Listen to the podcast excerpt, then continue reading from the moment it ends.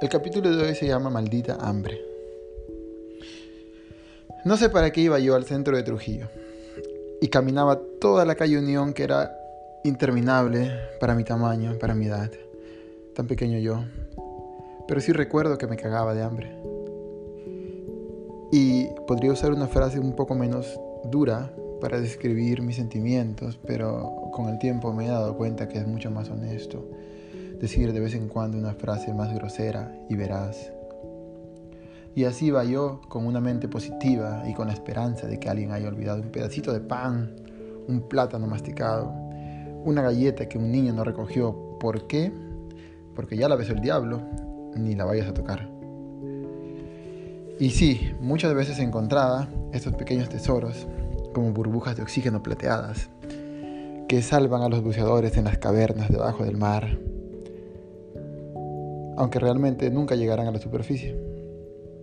Los buceadores, me refiero a que morirán y que estos pedacitos de comida nunca te van a salvar del hambre realmente hasta el final. a veces pienso, ¿cómo es para la gente normal, acostumbrada a tomar el agua hervida de mamá, esta jarrita de agua que la mamá ponía a la mitad de la mesa, con el bordadito que había hecho de centro de mesa tu abuelita, todo tan bonito? Yo creo que hasta puede sonar un poquito hardcore, pero con el tiempo he tenido tantas novias, tantos novios, tantas bocas, tantas manos. Puse mis partes en las partes de los deseos impensables del sucio cuerpo humano en pos del mutuo placer. Pero por ahora mejor no hablemos de esto. Este día, como siempre, el hambre me ha levantado, muerto de hambre, valga la redundancia, sobre mi cama pequeña, en esta casa fría y tuve que contárselo a todo el mundo. Probablemente el hambre fue quien me susurró al oído y quien me apuró. Significa que le conté también a mi prima la Susan. Le conté que era mi cumpleaños, era 16 de julio. Y como regalo yo pedía, yo, Paul, egoísta, un gran desayuno. Tenía 10 años probablemente yo.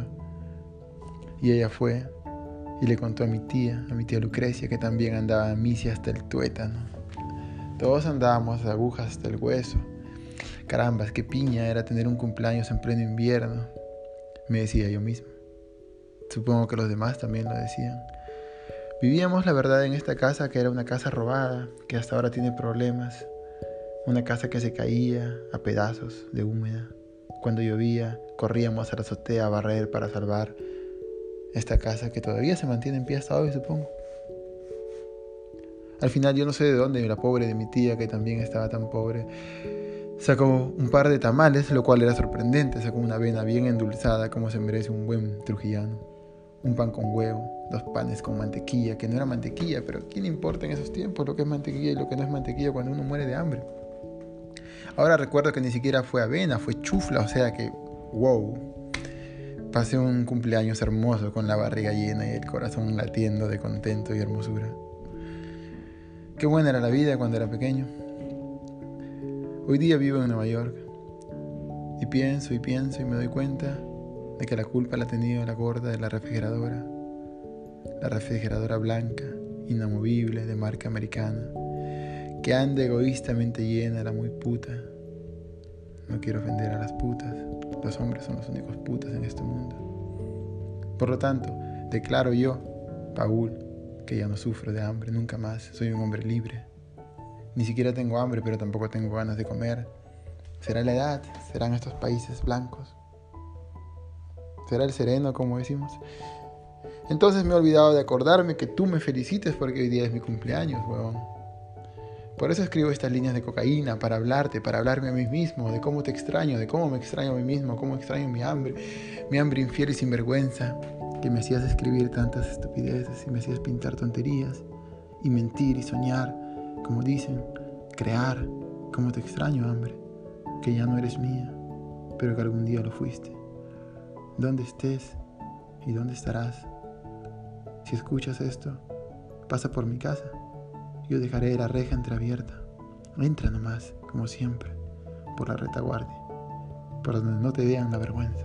Pasa aunque solo pases como visita de doctor o prostituta, para darnos ese chapetón, ese beso, ese abrazo homofóbico, homosexual, homogéneo, pero sobre todo imprevisto. atentamente, siempre tuyo o tuya. ¿Qué más da?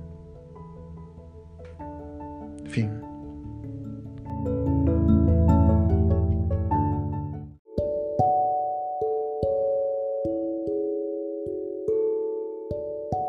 Bueno, la idea de este capítulo nació porque hay una mezcla entre la creatividad o la gran necesidad eh, que podría ser el hambre, entre la creatividad y la sexualidad, en que estas dos cosas como vienen juntas de la mano y la una se alimenta de la otra y cuando falta una de estas partes se acaba el amor, entonces no hay creatividad.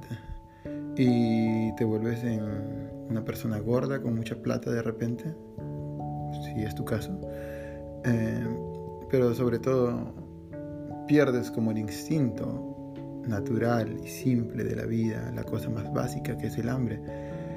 Y bueno, la idea también era un poco personal, como cuando yo era niño me pasó esta cosa y tuve que desenvolverme en la manera de crecer y volverme un poquito un adulto y jugar las cartas que tenía, que era mi cumpleaños aquel día y salvar el día.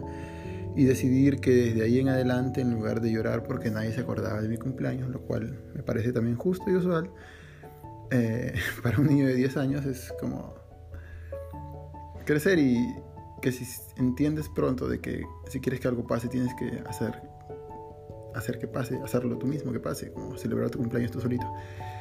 Y como siempre, bueno, cuando termino esta cosa de hablar o de escribir, ha sido muy grato y si te gusta escribir, empieza a escribir y deja de escuchar tonterías como estas. Eh, y si te gusta pintar, sale tu casa. Y si no te gusta pintar, también sale tu casa y deja de mirar internet porque el internet es lo peor que nos puede haber pasado. Suena contradictorio justo después de este podcast. En fin, que tengan un buen día.